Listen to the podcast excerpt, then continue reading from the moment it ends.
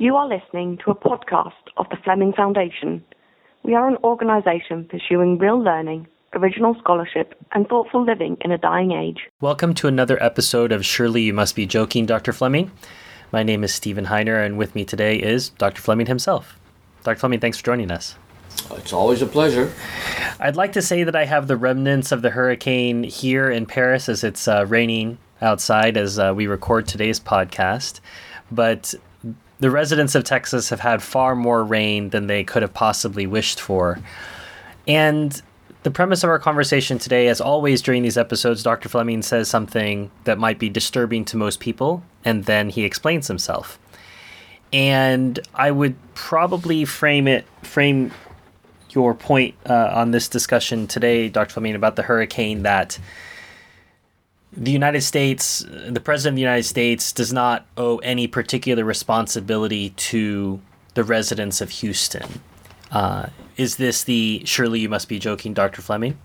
Well, I, that, that's um, that's that's a crude statement of my position, but uh, accurate enough. I, actually, I was um, earlier this morning. I was uh, talking on the phone to a friend in Corpus Christi who's a doctor there, and and uh, and unfortunately, who's. um, whose husband at the same time is gravely ill. So uh, you know she's she's experiencing uh, you know the, the sufferings of Job, but uh, ridicule, but at the same time ridiculing the incessant whining of people demanding relief. So uh, it, it, it, there still are there still are a, uh, a certain number of Americans, I would say perhaps as much as a third or a bit more than a third, who understand that it is not the it is not the responsibility of the federal government to make them happy or to provide them with necessities, that we, we all have to make choices. The, uh, there are three aspects of this question that is, of repudiating the notion that somehow every time you stub your toe, the federal government flies in emergency relief. I don't mean to make light of this. This is I've lived through hurricanes. I've spent much of my life on the on the uh, Atlantic coast, it, it, they're quite terrifying and quite serious. It involves a, a major loss of uh, life and property and, and, serious disruption.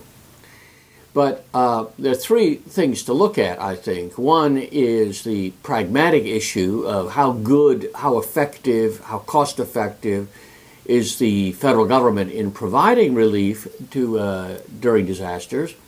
There is the constitutional legal question what actual legal responsibility or authority under, our, under the Constitution of 1787 does, uh, does the federal government have? I mean, of course, they can make the federal courts, uh, along with Congress and the executive branch, can say anything they like and make up any imaginary powers because they are, you know, sort of the ground of their own being. By simply by say it's like the marriage ceremony by saying I do or I will you become uh, a married man who had been single until you said those magic words.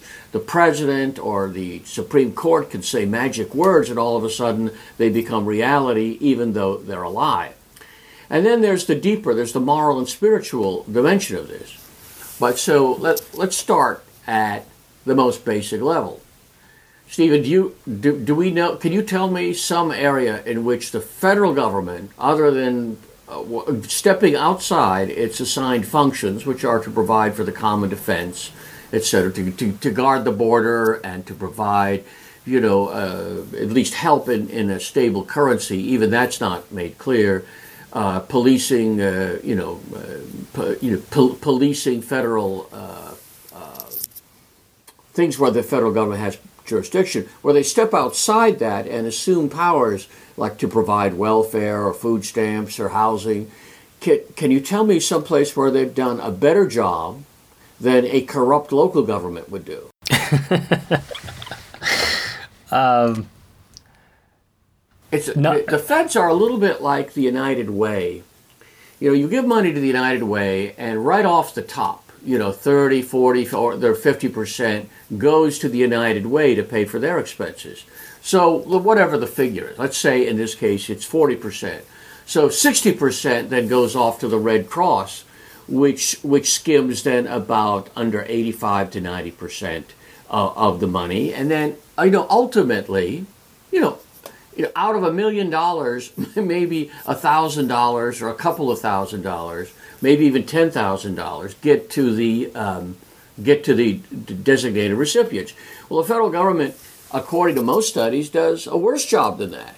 That is, the the the, the very corrupt system of uh, semi-private, you know, uh, tax-exempt charities like the Red Cross and uh, Doctors Without Borders and Caritas and all these organizations.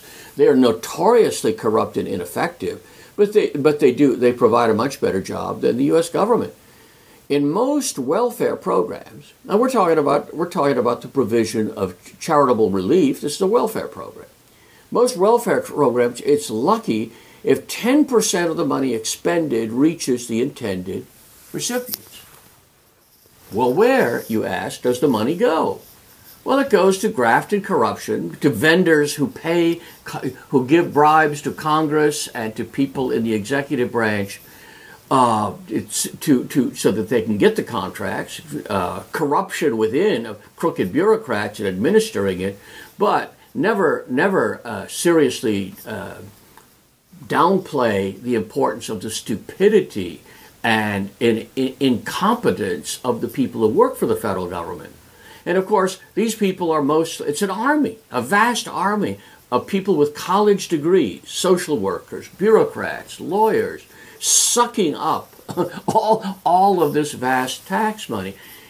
I'd say it was a joke, but you know, I'm a, I'm a fairly poor man. I think if I look at state, federal, and local taxes and sales taxes, I pay 55, 60% of my income to, to government.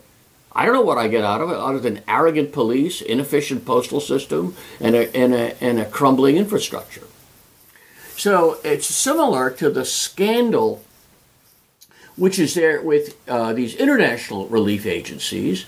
These have been well documented in book after book that if you give to Caritas or Oxfam, and not only does very little of them, or to the Clinton Foundation. Yes, yes. well, that, that, that's an above that's an open and above board scam. but these things, you know, in, in one famous instance, some charitable group in Minnesota decided they wanted to do some relief for drought-stricken Ethiopia, which was, you know, the average daily temperature was 105 and so they sent them lots, lots of nice, warm, woolly blankets, such as they enjoy in northern Minnesota.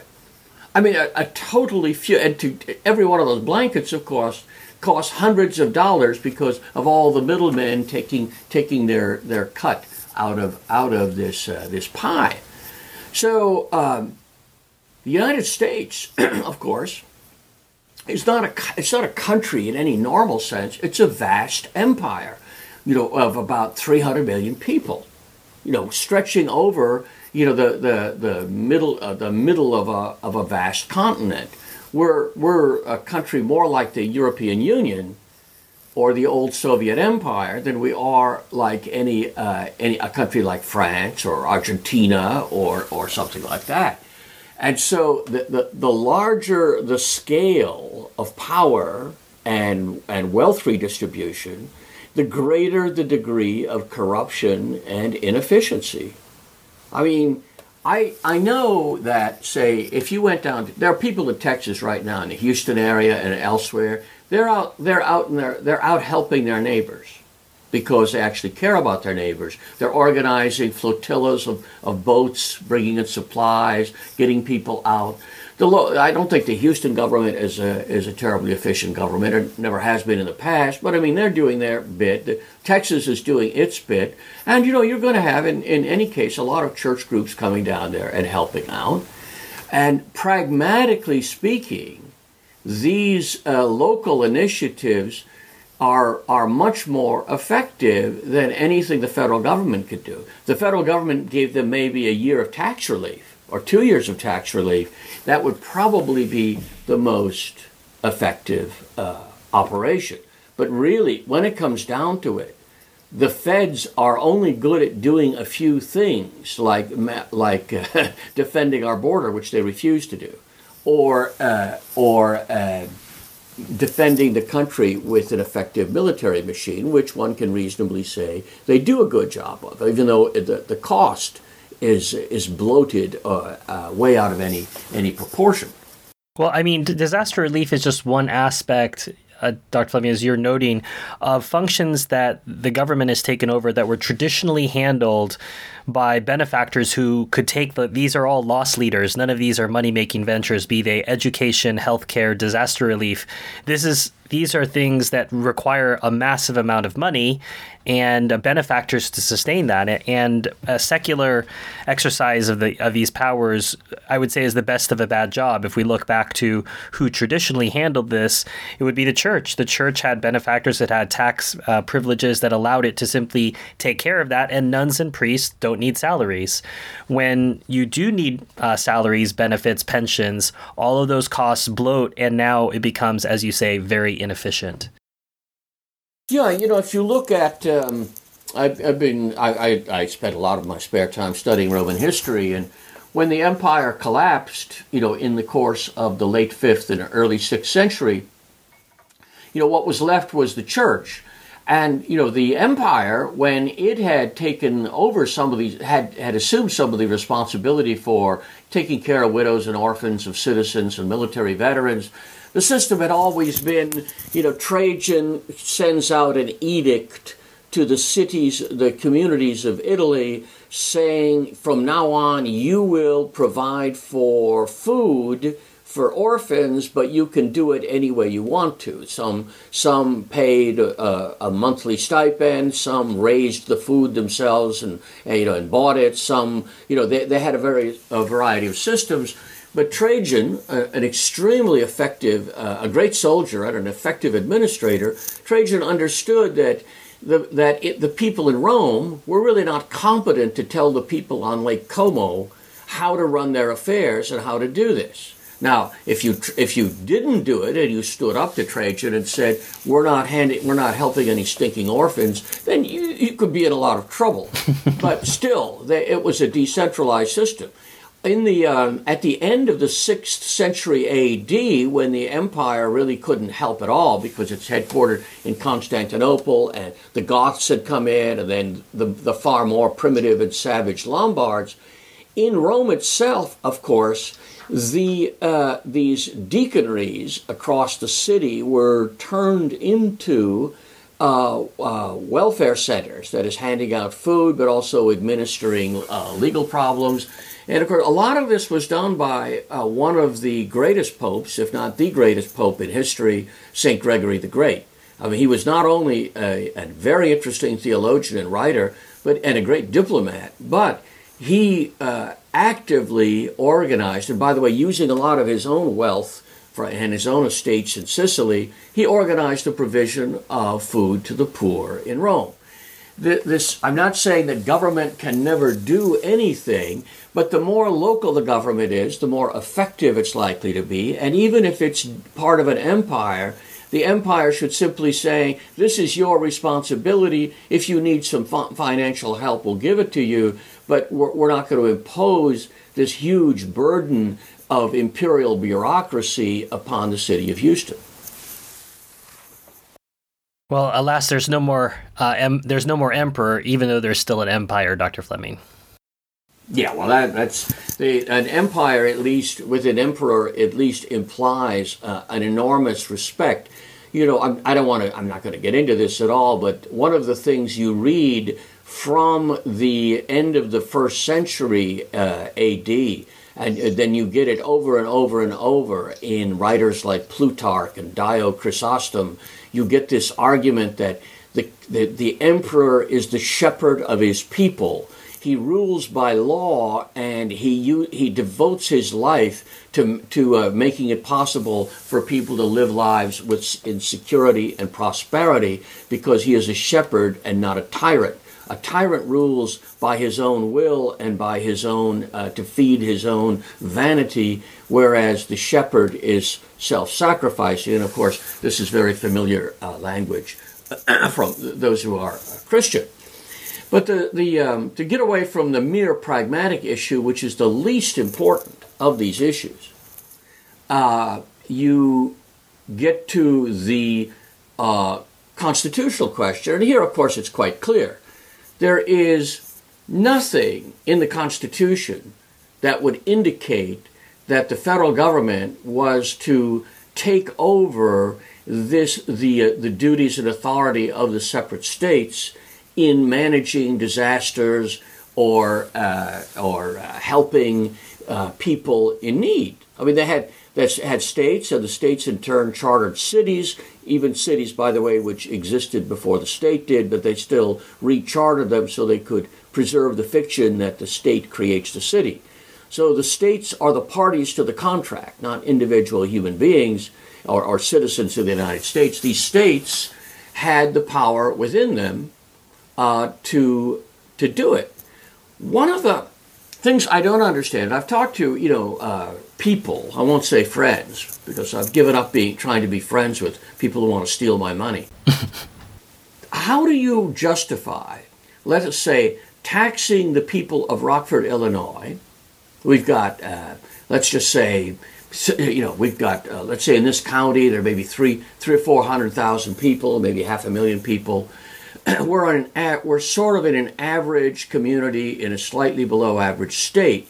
So you tax these people, uh, take a huge amount of their money away th- through federal taxes and various other regulations, and you give it to say the people in Nebraska, and you tax the people in Nebraska to pay for the people in New Jersey who are taxed to pay for the people in Alabama. Now, there's only so much money here. So, exactly what is the advantage of having a central collection agency, especially when you consider that, as in the case of the United Way, this central collection agency is taking a, a large percentage of the boodle? So it would be you know, you're, you're, not, you're not increasing the wealth of any of these places. And I'll tell you one of the answers, quite apart from the corruption involved and the amount of money these people get, and quite apart from the fact that it enhances their power, which is the main object of the welfare state, to buttress the power of the ruling class. But quite apart from that, like why do we prefer state rules on education? Why does the education establishment want first large school districts and then, then a large state establishment and then a federal system? And the answer is because when you're taxed at the federal level, all you know is you're losing $10,000 a year to the federal government, or 20 or 30 or 40. A rich guy like you, Stephen, probably has to pay huge taxes. I, am in a much less enviable position. But you see, all you know is that when the government comes in and builds a school, or the state does this for you, or the feds do that for you, you're grateful for the help. And you don't look at your checkbook and, and realize how much they've taken.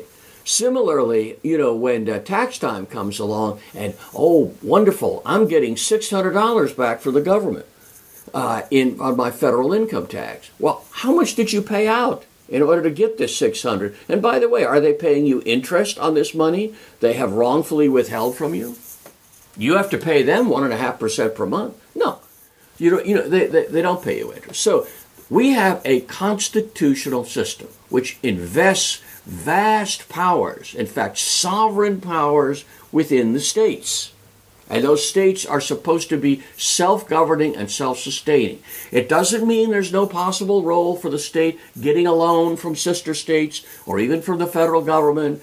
And there are certain specific things which the federal government probably is justified in doing, though it wasn't really envisioned in the, in the 18th century. For example, keeping the, maintaining the harbors uh, and, the, and the coastline so that uh, for international trade. The, one of the big issues in the 19th century was main, was uh, maintaining the the Mississippi River as a navigable river, and the question was was this up to the states who would be bickering over who has responsibility because it's a very long river, and of course you've got the port of New Orleans in, involved, which was uh, a, a, very great and very important uh, center for international trade. And the answer is finally, even the, the, the, greatest of the states' rights philosophers of the 19th century, John C. Calhoun, even he acknowledged that, well, there was, uh, it was a significant federal role. So when it comes to maintaining things for the purpose of national security, for rebuilding them, for uh, helping with those things, then the federal government has a role. Other than that, constitutionally, the federal government has no role. All libertarians know the sto- famous story of Davy Crockett. You know the story, Stephen? You must. Yes, I learned it from you, Dr. Fleming. Okay. Well, Crockett was in Congress. You know, the you know the, the great man in the coonskin hat that, who died at the Alamo. He got elected to Congress, and he uh, he voted for a bill which was giving uh, relief to victims of, I believe, a fire in Georgetown, which is right there near the uh, near the nation's capital. And when he went back home to campaign, one of his constituents abused him for having spent money on the people of Georgetown. And, he, and Crockett explained how needy they were and how destructive the fire was. And the man just stared at him and finally said, It weren't your money, Davy. This is what I try to tell, uh, like rich relatives and friends who say, "Well, can't you can't you understand? We need to give of our substance in order to help the poor, the downtrodden, the needy." And I say, "Well, if that's your personal hobby, you go right ahead." But what you're saying is, because the very rich pay, all, the, the almost rich pay a lot of taxes. A lot of the super rich don't pay any taxes. But what they're saying is, this is something they believe. It's their religion. They believe in, pro- in providing welfare to strangers who live 2,000 miles away. Well, it doesn't happen to be part of either my moral or religious code, but these people have me over a barrel, and if I don't pay, then I go to jail. So, you know, that, that is the system. And of course, this is uh, anticipating the, uh, the moral dimension of the question. But that is what is wrong with the system, and that is that a left wing revolutionary elite that controls our universities, controls our media, controls the political process, controls a public education, dictates this uni- this theory of universal philanthropy and then by an amazing act of magic tries to pretend that it's traditional christian teaching which it is not. But that's that's another show obviously. So the constant on, on pragmatic level and the constitutional level the government owes a, the federal government owes a minimum uh, of support to a place like Houston or New Orleans, there are some legitimate things. You know, obviously, taking care of military bases, taking care of port facilities, all of these are routinely now part of the uh, federal system, part of the federal purview.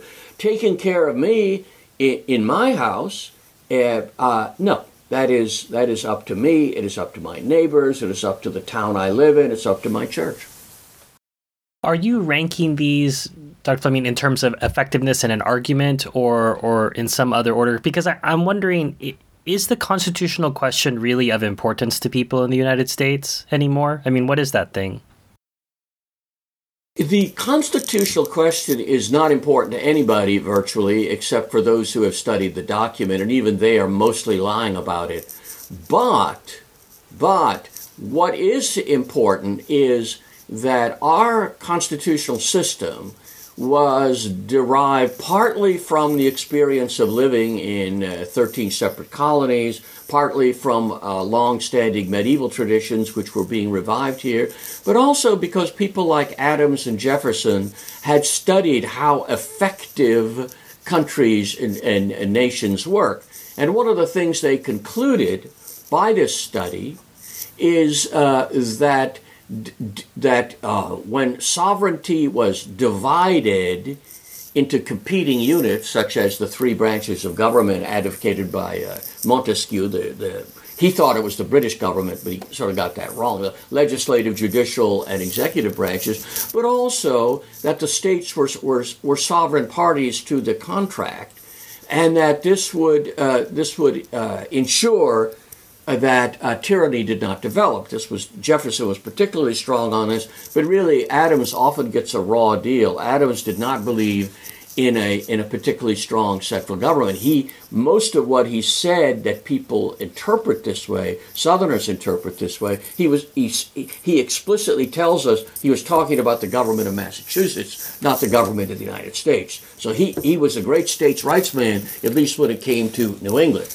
His son was perhaps a different story. Hmm. So, but so this vision of this Jeffersonian Adams vision of a decentralized commonwealth, of course, has very much in common with uh, the vision of Althusius, Johannes Althaus, which is based on his, his view of the, of the Holy Roman Empire, but it also has a lot in common with the, under, with the Christian understanding of Thomas Aquinas, which of course goes back to Aristotle. So, the way the federal system was set up it is very compatible with the highest political and Christian social and moral teachings, which continue to be uh, until not too long ago. Even John the 23rd, uh, Pope John the 23rd, was very emphatic about uh, Catholic subsidiarity. That is, that it is, it is wrong for higher levels of government or, or authority to seize from lower levels the, the, the authority to make decisions and to provide for welfare.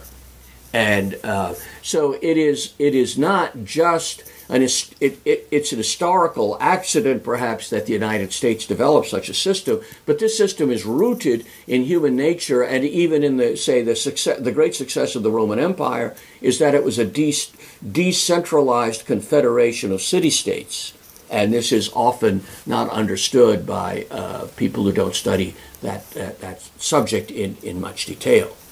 So our system, although it's been corrupted and turned into a, a, Jacobin state, and that began, of course, with the with the America's greatest Jacobin, Abraham Lincoln, who is the sort of the uh, seems to have formed his ideas on those of Robespierre. The uh, since then, of course, it's it's gone through. It's it's much it's more much worse off than it was on, under in 1865. But nonetheless, the vision, the, the vision of uh, the, the, the so-called framers of the Constitution, that vision is one that is compatible with everything we know about human nature and human social life and human politics. So, although yeah, nobody believes it, it is still something always to bear in mind. On the question of, of practicality relating to the states, I'm thinking particularly of a state like Montana, which is possessed of these beautiful national parks, but is a net taker from the treasury, right? There are states like this, uh, Louisiana maybe less so than Montana, but would would you argue that these uh, states should either revert to territories or should not have become states in the first place since they were unable to be self-sustaining? Well, it, uh, each state is a separate issue. You know, John Randolph thought that uh, we should not add new states to the Union, but should allow new new confederations to uh, to form. In retrospect, that's not so terrible an idea. Having four or five regional republics uh, would have probably made a much more sustainable kind of political system. Uh, the um, the trouble is Louisiana is a, very much a net taker. All the states of the Deep South partly because of their ethnic composition and uh, the, the enormous amount of welfare they receive, and the great success of their politicians in getting, getting boodles sent back to their districts. Um, so South Carolina, Alabama, Louisiana, these are and Mississippi. These are all uh, they're they're great gainers under the federal system, and it's very funny when Southern conservatives talk about wanting to break it up. But I said, well, you do understand you're getting a lot back out of it. Uh, the one of the problems is where did we ever get the idea that the federal government had a right to own property within the states? This is a monstrosity. When the states, you see, when states in entering the union, according to the Constitution, enter in on an equal footing. But when in the western states, when you get west of the Mississippi, the fe- and in the case of Alaska, it's a majority of the state, the federal government seized control without any justification of, of vast amounts of land. And you know, we could set up for national parks, for this, for that, and and of course confiscating a lot of the wealth, so that the people in Montana and in Wyoming and in western states they have problem developing their resources. They have land use problems because the federal government owns so much of the rangeland that now that uh, now that the Green Party seems to have taken over both the Republicans and the Democrats, it means that ranchers have a lot of trouble leasing land for their cattle because some environmentalists will come in and say, "Well, the South African blowfly is threatened, you know, if you uh, if you do this." So. Uh, I, I think really that if I were if I were the dictator, and that's just about what it would take to restore freedom in this country, is somebody like Augustus, that um, the dictator would should give all this land back to the people. Now, I am in favor, by the way, I'm in favor of maintaining most of the national park lands and uh, and forest land, but they should be run by states. They should also stop this ridiculous idea of turning them into theme parks.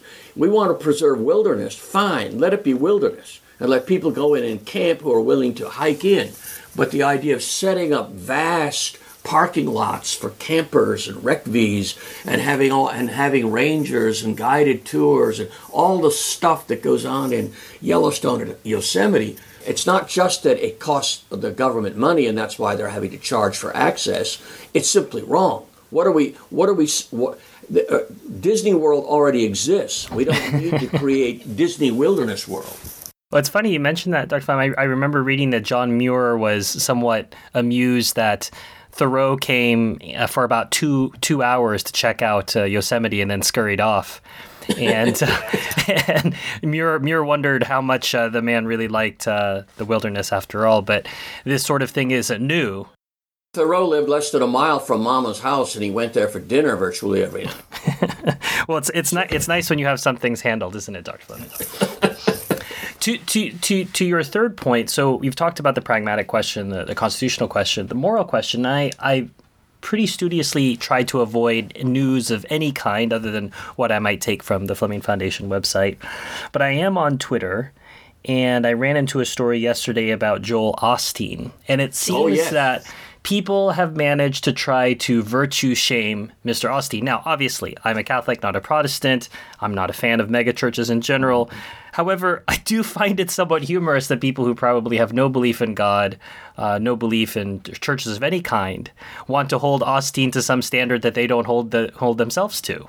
Yeah. Well, you know, it's uh, there are two very funny things about this. One one is the uh, the, the, the, the American leftists who are always telling you, well, you know, if you were a real Christian, what you would do, you would favor gay marriage.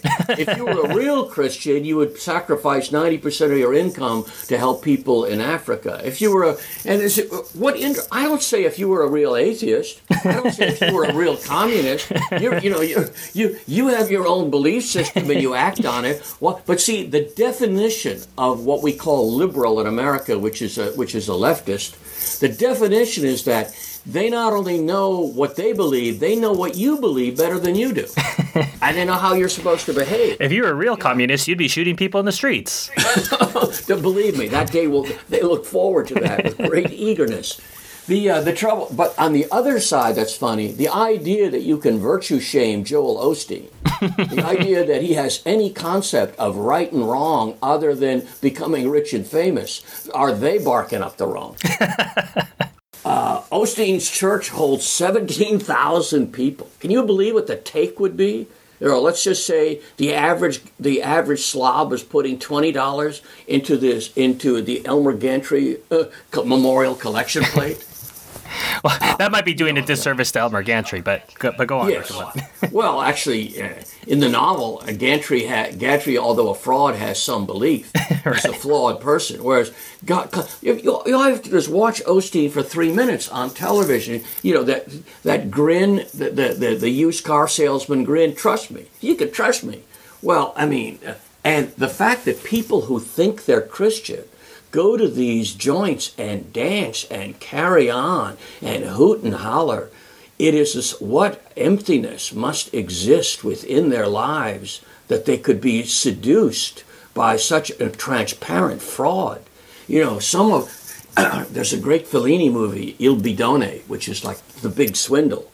where Broderick Crawford plays somebody who's supposed to be a Monsignor. He's, he's not. He's not a clergyman at all. And he goes around sucking people in by saying the church has discovered a great source of tr- ancient treasure on your property. If you just put up $5,000, we will then give you 90% of it and you'll be rich beyond your wildest dreams. And these poor peasants, of course, they, they scrape and save and mortgage their home and they, and they, and they give Broderick Crawford the money.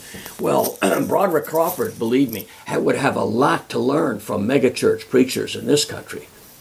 Hmm. But one of the uh, questions, which I always wonder, people get mad at me and they say, "Look, for one reason or another, I'm stuck here in one of the one of the worst states of the union, Illinois, which has one of the worst governments. It's terribly in debt. You know, I, I pay high taxes for low services. I have a rotten climate, a, a, a charmless city, although there are some nice neighborhoods, and I'm perfectly happy living here. But you know, then a hurricane hits New Orleans, whose motto is let the good times roll, where they live in charm and beauty, and then, you know, every 30, 40 years they got to face a disaster. Well, that's that's that's the that's what you that's what you pay for by living in New Orleans, by enjoying great food, having a good time every night, even good traditional jazz, and somehow the poor working stiffs in in uh, in Rockford have to pay to support your your fun-loving lifestyle in New Orleans. I mean, the idea is preposterous.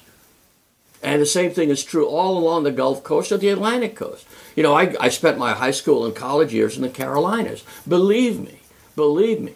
I, I and I've lived, uh, you know, I've, I've sat out hurricanes. I even went swimming during a hurricane, which is about the maybe one of the top ten dumbest things I've ever done. But you know, the idea that, so, all right, you know, our, the, the, house we owned on the Isle of Palms, I don't think, well, it, it got pretty much battered uh, in, uh, in the 1980s. But, you know, that's the price you pay for living with beauty, charm, and good seafood. and if you're not willing to pay that price, don't live there.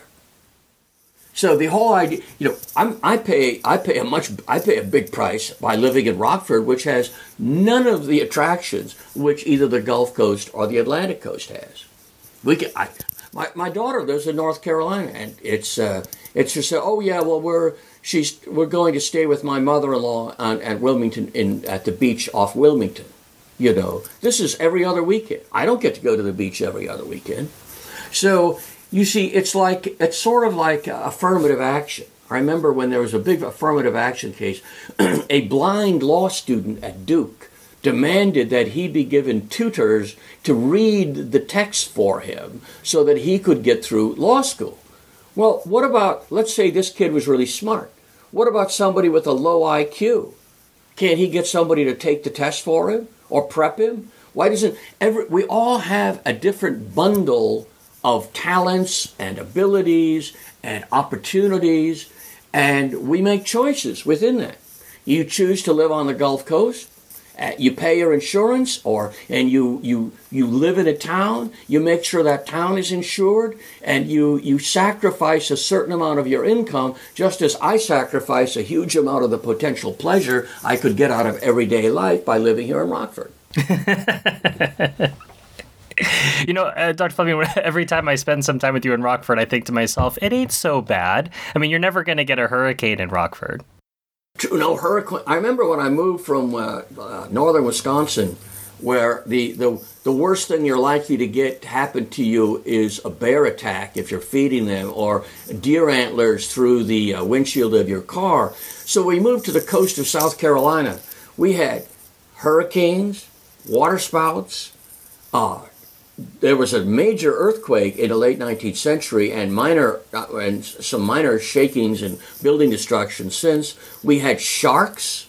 We had jellyfish. We had four kinds of poisonous snake. And uh, when i added it all up i said gosh i really am glad we moved to south carolina well, I, this I suppose this gets to that question of living in Carolina or, or living down in Florida. I was always particularly disturbed before I was exposed to any of the ideas of von Mises or the Acton uh, Institute or any of those people. Um, on, on two particular issues, Dr. Fleming, I'd like your take on this. The idea that uh, people can go and live in Florida in places that are known to be prone to hurricanes, such that insurance companies won't even offer you insurance. Yeah. But um, we're constrained to offer these people insurance via our taxpayer dollars and also the issue of price gouging. I know these are two separate issues, so-called price gouging. So I wanted uh, th- these are tangentially related to yeah. this, but uh, I, I, think it's probably important for people to get a Fleming Foundation position on on the idea of being able to live on land that's uninsurable but ends up being insured by taxpayer dollars. Yeah. And then what happens in the case of a disaster should uh, price gouging, so-called, uh, be outlawed, and why or why not? These are both two very good questions. The, the first one, the obvious answer is you pays your money and you takes your choice. Hmm. Of course, the great E. E. Cummings parody of that, you pays your money and you doesn't get your choice, ain't freedom grand. And uh, which is the way we live. You know, I, I, I, pay my money, but I don't get a choice. I, I don't get to choose. So if you want to, you know, there's a scene in um, Little House on the Prairie where the uh, the Wilders go off and live. I don't know in the Dakotas, and it's in Indian territory, and they build a house. They're they they're plowing the field, and the Indians are getting more and more active. And finally, the uh, cavalry patrol comes and says, "You've got to move. You know, you have no right to be here anyway." They're homesteading uh, without any claim on the land. And uh, and the idea that the U.S. cavalry exists to protect them. I mean, you know, people are paying taxes for the army. So, and, and it's a very sad scene because Charles, the, the, the husband, the father of, uh, of the author, is obviously a ne'er do well. I mean, he he's a visionary who can't seem to run a farm or make a go out of anything. And, as they, and it's one of the most beautiful scenes in American literature as they ride away. And his wife says, Don't look back, Charles, don't look back. But you know, they, they chose to go out into Indian country. What kind of incredible naivete was it? And if you choose to build your house on the Mississippi River, which floods it, you know, every 10 years, or you choose to live in some disaster area, then, um, you know, somebody will insure you, by the way, if you pay high enough. But, it, you know, it, the, the, odds may not be in your favor, and so you're, you're, you're better off just not living there it should not be up to uh, the taxpayers of the United States to subsidize people who make lifestyle choices, which is what it is. Yeah, I suppose it's all well and good to, to feel bad for those people who make those choices, except when you realize they get a new house every 10 years or so. So I suppose it can't be too bad if you plan well enough. Yeah, and I don't. Again, I don't want to minimize the problem. There are people who have lived there for for 300 years, and uh, on the Atlantic on the Atlantic coast or the Gulf coast. They have roots, they have graveyards, they have traditions, they have customs, and uh, and all of that is fine. And I think if the state of Louisiana or the state of Texas or the state of South Carolina wants to wants to form an insurance pool for this, uh, especially taxing more heavily the citizens of the coastal areas. I, I, I, think there are a lot of reasonable things. I do think it's unreasonable to ask people in, in God-forsaken Nebraska or Kansas to subsidize, say, if I move back to South Carolina and want to take the risk of living on, on Sullivan's Island. Right. Well, goodness, it's hard enough living in Kansas as is. I mean, much less having to, much less having to oh. pay for, for life down in Florida. Yes, excuse me. I, for, I forgot you're a you're a Kansas. well, I have some I have some I have some roots in Kansas, but but uh, but yes, I, I, mean Kansas life is not. Uh, although um, they have their own disasters, of course, famine, uh, drought. Every place has their own disasters, Dr. Fleming. But I think you you you point out well that it is the job of the people in the in that locality via subsidiarity to take care of their own and to the man who replied to Davy Crockett, it's ultimately not our money. And we'll have to answer for that. I mean, people can look to legal reasonings all they want, but there will be a judgment, and we will have to answer for theft, uh, knowing or unknowing. Yeah, exactly. We should talk about. Speaking of which, we should talk about the uh, the gouging And um, I, I, noticed that on CNN they were raising the question the other day: was it was it okay for I forget what it was Walmart to sell uh, bottles of water for forty two dollars, mm. or, or some other some other large company which wasn't normally in the water sale business. Cicero, by the way, has, a, has some very good uh, discussion of this in the De Officiis. You know, during a famine, if you have no, if you have knowledge for example, if you're a ship captain and you land someplace with grain and they're undergoing a famine, are you morally obliged to tell them another ship will be there in a week and that will therefore change your bargaining power? Very few free market people in America, very few Misesians would say yes. Cicero says absolutely. Similarly, he said if you have a if you're selling a house that's known to be haunted by ghosts, this is sort of an amusing one since nobody believes in ghosts today. Cicero certainly believed in ghosts, as did Dr. Johnson. And, frankly, I think who am I to, to argue with them? But if you have a house that has this ghost problem, are you obliged to tell the buyer? And Cicero says, yes, you are. You are morally obligated. And a lot of this gets taken up later by St. Thomas and later on by St. Alphonsus uh, de Liguori.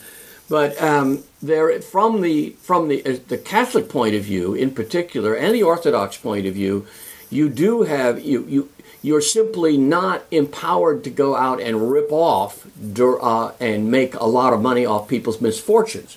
There there is the market it must be allowed to operate, and so for example, if it costs you uh, three dollars to bring in a bottle of water, whereas it might have cost you 50 cents before the disaster, and you're normally, you, you, you, you try to get, uh, you know, 15, you know, you try to double it, you know, because you got your own expenses to pay. So if you charge five, six dollars for this, what would otherwise you'd be charging a dollar for, um, that's fair.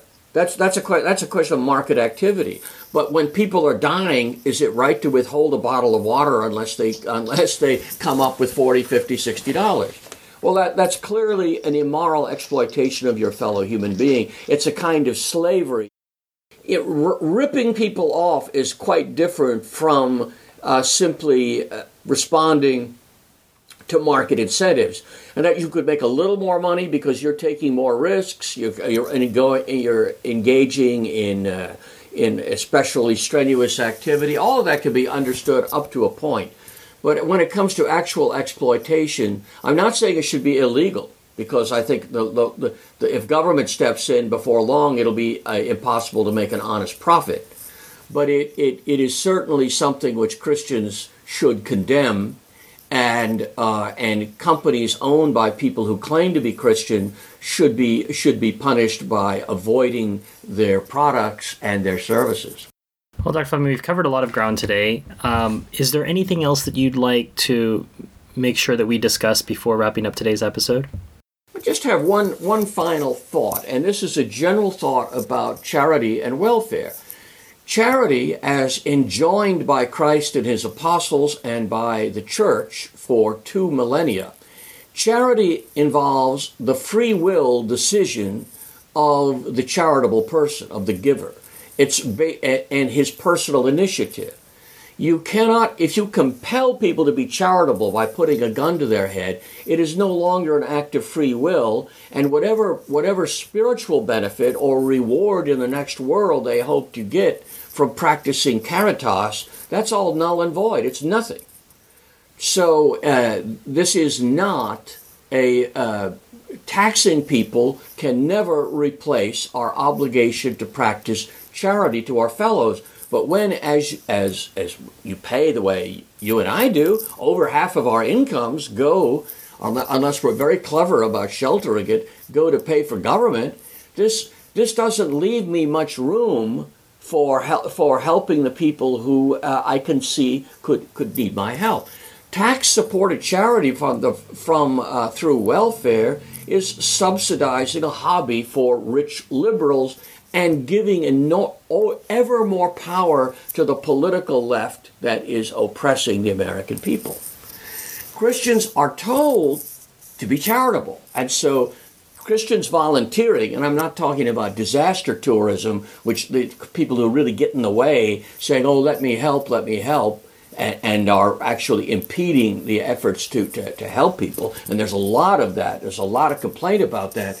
Most of it doesn't doesn't make the press. But Christians are told to practice charity, but no, uh, no, no one Christian or gr- small group of Christians can assume the responsibility to help the entire world. This is something which uh, St. Augustine makes very clear and a point which St. Thomas picks up that we, we, we, have, we have natural obligations to our, to our family and friends, people we know and cherish. And, the, the, and it is there that our money should go first to our, to our own communities. When uh, somebody, a woman from Milwaukee, wrote Mother Teresa and said, I want to help the poor in Calcutta, Mother Teresa said, Are there no poor people in Milwaukee? said, Find Calcutta in Milwaukee. Now this is this is deep and brilliant. Yes. You can but you know, people in Milwaukee that's not attractive, that's not sexy, that's not that doesn't make you feel like you're a saint. And feeling good is half of what American uh, charity seems to be all about. It's oh, it'd be so unpleasant to go into a bad neighborhood in Rockford and and do some help in cleaning up the street. There are lots of things that can be done, or even in good neighborhoods. There's lots of there's lots of ways to be charitable that don't involve writing a check that rich liberals are going to use to consolidate their power and going to spend 90% of the money that sentiment reminds me, Dr. Fleming, a, a, lady who ran a food bank once told me that when there was a, a, a scare about the peanuts, uh, something happened with the peanuts, I don't remember what it was, she suddenly found a bunch of peanut butter donated to their food bank. Right? so it's okay to donate when it's a danger to your children. Surely the poor children will be immune from uh, whatever dangers in peanut butter. I'm going to donate imported Chinese chicken wings, which are being sold. Have you read about that, Stan? No, no, I haven't. Yeah, they've got something like 100,000 tons or whatever of, of, uh, of uh, rat skeletons, which are being sold as chicken wow. in, uh, in American supermarkets. That's not too surprising. Yeah, well, the, the uh, I, I, it's not the, and it's not the Chinese people I, I wouldn't I don't trust. It's the Chinese government. They have absolutely no scruples whatsoever. And uh, I, I, refuse to buy any food products sent from China. well, rat skeletons are perhaps a bad note for us to end this episode on, Dr. Fleming, but but we can relate it to rats uh, fleeing from a sinking ship, and sinking ships might happen near flooded areas. So um, we we we end, we end at the beginning. Thanks as always for your time, Dr. Fleming. All right, thank you. Thank you for listening to a podcast of the Fleming Foundation. All rights are reserved. These podcasts are made possible by our paid members who ensure that our hosts and writers can contribute regularly, not on a volunteer basis. If you have any questions about anything you heard on today's episode, or if you wish to acquire rebroadcast rights, please email podcasts at fleming.foundation. Until next time, on behalf of all of us here at the Foundation, Make the most of a dark age.